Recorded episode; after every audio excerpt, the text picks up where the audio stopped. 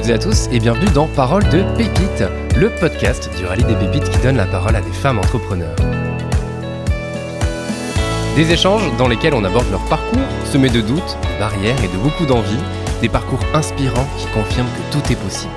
Alors embarquez à nos côtés à la découverte de ces femmes qui ont choisi d'y aller, qui ont osé. On vous souhaite à toutes et à tous une très belle écoute. Bonjour Nathalie. Bonjour Théo. Et merci d'avoir accepté notre invitation. De rien. Avant de commencer, est-ce que tu peux te présenter s'il te plaît ? Oui. Donc moi je suis Nathalie, j'ai repris il y a 3 ans une entreprise qui existait déjà, qui était en activité. Donc la moutarderie, qui à l'époque s'appelait la moutarderie charentaise, qui est située loin de La Rochelle, enfin à 1h15 de La Rochelle. Voilà, et moi je suis rochelaise, qui a une activité effectivement de moutarde et de confiserie. Ouais. Créé dans les ateliers, effectivement, à Gourvillette. Parfait. On va revenir bien évidemment là-dessus, mais avant ça, tu faisais autre chose. Pendant 14 ans, oui. Tu étais déléguée générale de l'ARIA, l'Association Régionale des Industries Alimentaires. Est-ce que tu peux nous parler de... Alors, peut-être pas toutes les 14 années, mais quand même de ce que tu as pu faire là-bas. Et... Donc en fait, la ARIA était un réseau, donc, un réseau de chefs d'entreprise agroalimentaires sur une région, donc une ex-région. Poitou-Charentes. Donc j'ai fait les frais de cette réforme territoriale et du tout à Bordeaux. Donc j'ai été licenciée. Ouais. Enfin, j'ai dû me licencier et licencier voilà, mes collaboratrices. Nous étions 5 à l'époque. Voilà, et rebondir effectivement après ce licenciement. Donc pendant 14 ans, en fait, j'étais de l'autre côté. J'accompagnais les entreprises dans leur développement économique. Ouais, c'est ça. Et il y avait une centaine d'adhérents dans cette association. Une centaine d'adhérents, ouais, une centaine d'entreprises sur le Poitou-Charentes qui adhéraient à mon enfin à ce réseau. Et pour revenir sur ce qui était dit au début de cette table ronde, il y avait à peu près 5 femmes chefs d'entreprise sur les 100. Sur 100. J'avais péniblement, parce que j'allais les chercher, 2 femmes au conseil d'administration et une au bureau. Voilà. J'ai pendant 14 ans fait beaucoup de réunions avec que des hommes. Voilà, parce que les réunions étaient tard le soir, donc ouais, la mixité n'était pas encore, et la parité n'était pas de mise, et c'était il y a 3 ans, quoi, voilà. Ça n'a pas beaucoup évolué, hein, quand j'entends les chiffres, je pense que, ça dépend de quel secteur on parle, voilà. Dans le secteur agroalimentaire, même si ça c'est un peu évolué, je pense qu'on est dans des métiers un peu techniques où effectivement il y a encore beaucoup d'hommes, à la tête, effectivement, de ces entreprises. On est bien d'accord, il y a encore un peu de travail à faire. Ouais, tout à fait. Tu retiens quoi de ces 14 années passées à l'arrière ? Ah, c'était super. Ouais. C'était du bonheur, c'était non, c'est très agréable parce que j'ai rencontré en fait plein de chefs d'entreprise, donc ils m'ont donné envie en fait, c'est eux qui m'ont donné cette envie un peu de les imiter, enfin d'essayer au moins de les imiter. Je suis pas sûre d'y être arrivée encore. Donc ils m'ont donné cette envie-là, c'était c'était un réseau, donc j'ai rencontré plein de gens, donc les chefs d'entreprise, 2 effectivement les autres associations, les institutions. Nous sommes aussi beaucoup allés à l'étranger, on avait des missions à l'international, les clients aussi donc qui sont aujourd'hui aussi mes clients, donc la distribution, les épiceries, les salons, enfin on a fait effectivement, j'avais un métier passionnant et simple, si on fait un parallèle par rapport au métier d'aujourd'hui de chef d'entreprise, c'est vrai que c'était facile parce que tous les mois tombait un salaire et c'était simple. Voilà, ça c'était simple par rapport à un métier de chef d'entreprise, mais c'était une super expérience, mais qui m'a donné par contre l'envie de faire la même chose. Et complètement, parce que 6 mois après ton auto-licenciement, on va appeler ça comme ça. C'est bizarre de dire ça comme ça. Auto-licenciement imposé quand même. Exactement, ouais. Quand même costaud, j'imagine. Enfin, costaud, ouais. T'es 6 mois plus tard, t'as repris pour justement cette entreprise qui était celle d'un ancien adhérent. Un ancien adhérent, tout à fait, qui était en vente depuis quelque temps, qui n'arrivait pas en vente certainement parce que il était très éloigné dans la campagne. Ouais. Moi, j'avais vu que le type de produit qu'il proposait pouvait correspondre sur des marchés à l'international. Donc voilà, donc ça me parlait. C'est des produits qui me plaisaient où on pouvait effectivement évoluer sur des saveurs. Donc j'ai commencé les négociations avec lui et donc 6 mois après, j'ai pu acquérir cette entreprise. Donc là, effectivement, c'est différent. On n'est pas sur une création, donc on est sur une reprise. Donc il y a un coût d'achat. de ce qui existe déjà. Donc moi, je me suis plombée direct au niveau des crédits et des emprunts. Ouais. Donc j'ai de suite dû aller voir les banques et entendre les premières remarques désagréables, dont une dont je me rappellerai, je crois, toute ma vie, où on m'a dit « mais votre mari peut pas vous prêter d'argent ?»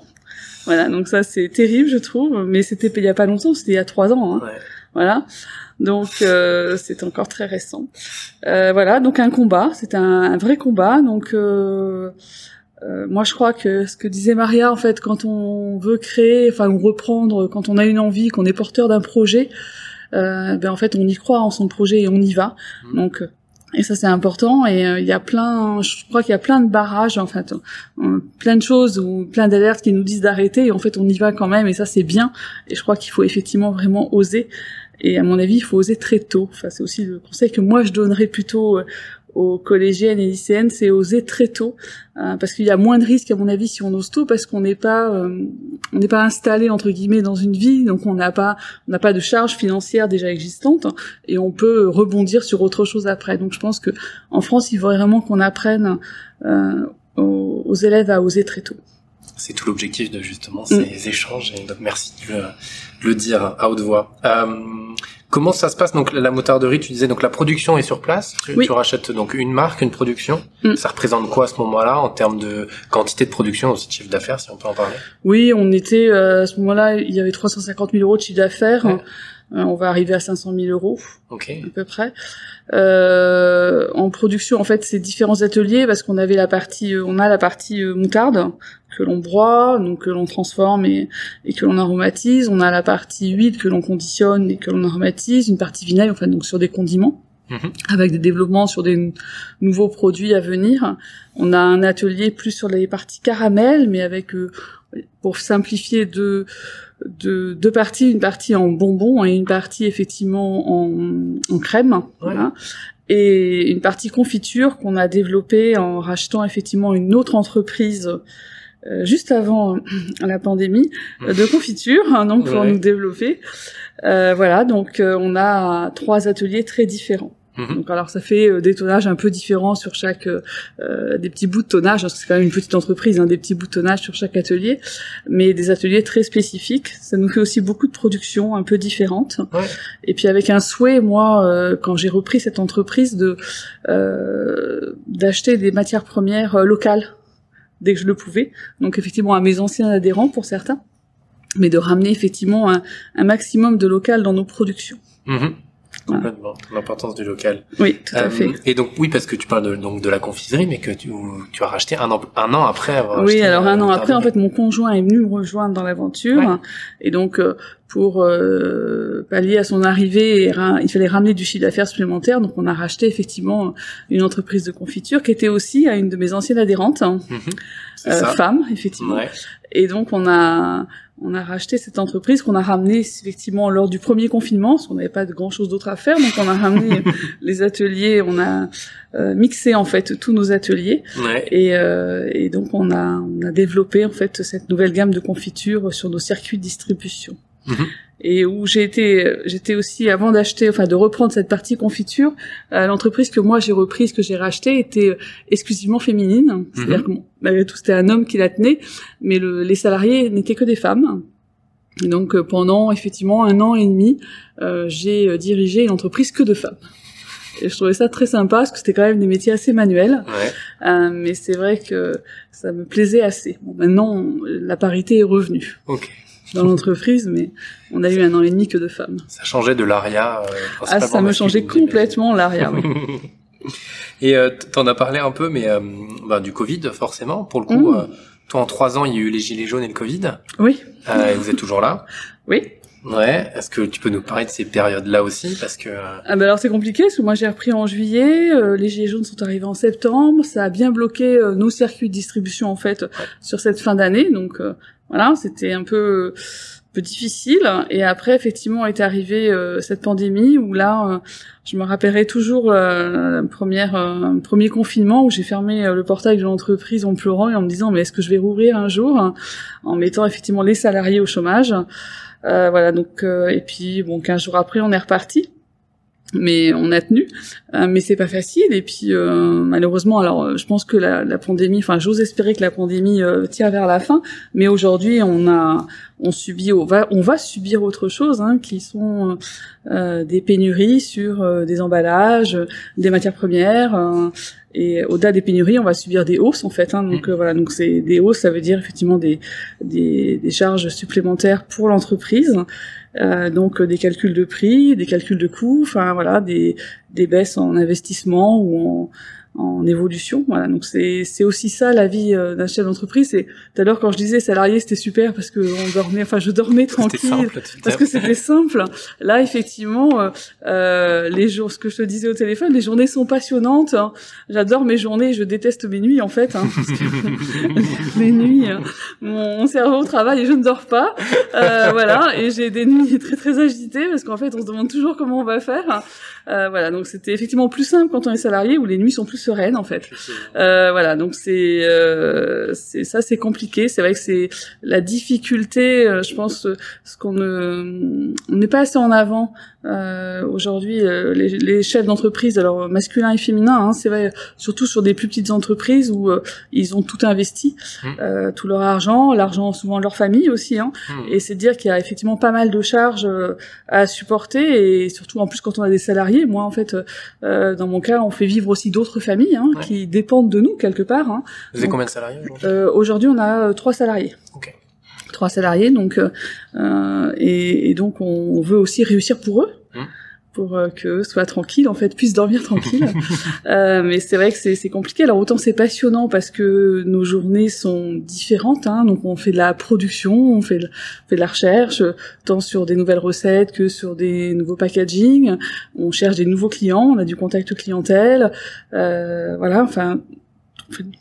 On fait de la comptabilité, on fait de la ressource humaine aussi, on est aussi un peu assistante sociale. Voilà, donc tous les métiers que l'on peut faire, mais c'est passionnant. Et puis aujourd'hui, je gère aussi tout ce qui est appro, donc en voulant relocaliser les graines de moutarde autour effectivement de l'entreprise. Enfin voilà, il y a un panel très très important en fait de tâches. En fait, j'ai plein de piles et en fait, mes journées sont très variées. Voilà. Il y a plein de to-do un petit peu partout. Et ça, c'est passionnant. Ouais, ça, c'est vrai que c'est passionnant. Et t'arrives à t'organiser et à gérer tout en même temps, justement. Comment tu fais et comment alors il y a pas de journée type, j'imagine. Non, il n'y a pas de journée type. Et puis, il y a des dossiers toujours plus urgents que d'autres. Donc, bien sûr, les réponses aux clients sont pour moi les plus importantes. C'est plus moi qui vais gérer ça. Mon conjoint a plus géré la partie production, atelier. Donc, c'est moi qui fais malgré tout les plannings. Donc, j'orchestre effectivement les approvisionnements, les plannings. Et puis après, je gère les clients. Donc, non, il n'y a pas de journée type. C'est un peu... il y a des urgences et puis il y a des appels. Voilà, donc les dossiers qui repassent sur d'autres. Mais non, c'est effectivement passionnant parce qu'en fait, c'est nous aussi qui décidons. Malgré tout, ce qui est bien dans ce qui est mieux, en fait, en tête, être chef d'entreprise que salarié, c'est que c'est nous qui décidons. Ouais. Et ça, je trouve ça vraiment très, très, ça a déjà été dit, mais je trouve ça très agréable. Après, si on se trompe, c'est aussi notre faute. Effectivement. Mais ça aussi, on l'assume, quoi. Ouais, on sait pourquoi, on sait pourquoi il y a un problème et c'est que ça vient de nous. Tu parlais de ramener, les graines de moutarde pour qu'elles soient cultivées aux alentours. Donc, cette importance du local. Et on en avait parlé au téléphone, c'est que, peut-être pas tout le monde, mais beaucoup de personnes disent, et en plus, depuis la pandémie, qu'on veut consommer local, consommer bio aussi. Mais au final, tu me disais que, ça se ressent peut-être pas plus que ça en vente. Et donc, les gens achètent pas plus que ça. Est-ce que tu arrives à l'expliquer ça aujourd'hui ou... Alors, ce que les gens déjà ne comprennent pas, c'est que c'est pas parce que c'est local que c'est moins cher que si c'est industriel, parce qu'en fait, ils ont l'impression que parce que c'est fait à côté de chez eux, ça va être moins cher, ce qui n'est pas le cas en fait. Souvent, quand c'est industriel, c'est beaucoup moins cher parce que c'est fait à beaucoup plus grande échelle. Alors quand c'est importé, c'est encore moins cher parce que les normes et les exigences des pays et les exigences en termes de salaire sont différentes de ceux appliqués en France. Donc voilà, donc on n'est pas sur les mêmes niveaux d'exigences et d'imposition. Donc effectivement, un produit qui va être fabriqué chez moi ou une moutarde qui va être fabriquée en Pologne va être effectivement plus cher, même si elle est fabriquée à côté de chez vous, que si elle est fabriquée en Pologne, parce qu'elle va être fabriquée à très très grande échelle. On sera pas sur le même produit au final, voilà. Mais après, le consommateur, oui, il a envie d'acheter local, mais à un moment donné, quand il rebascule dans son quotidien, il a aussi lui une charge financière et il va spontanément aller acheter des produits qui sont faits à plus grande échelle. Donc, sur du plaisir, il va acheter du local, et pas toujours. Alors, ça commence à évoluer. On voit évoluer aussi des réseaux, par lesquels d'ailleurs j'ai rencontré Maria, des ruches qui dit oui, enfin des circuits de distribution comme ça un peu plus local, qui font que le consommateur a plus accès à ce type de produit, et pas que quand il va en vacances. Effectivement. Et on va parler aussi de l'importance du réseau pour le coup, parce que tu as été lauréate Réseau Entreprendre, c'est ça ? Est-ce que là aussi tu peux nous en parler ? Oui, alors déjà le réseau, moi c'était 14 ans de ma vie. Oui, pour le coup. Donc déjà j'étais un peu tombée dedans. Donc effectivement je trouve que le réseau est très très important pour les chefs d'entreprise, pour pas qu'ils se retrouvent seuls. Moi, j'ai connu des chefs d'entreprise en difficulté financière et qui, effectivement, on avait peur qu'ils se suicident, tout simplement. Donc, je pense que l'accompagnement humain est très, très important. Donc, les réseaux, voilà, je pense que c'est important de trouver le réseau qui nous correspond. Donc, on a la chance, effectivement, qu'il y a beaucoup de réseaux.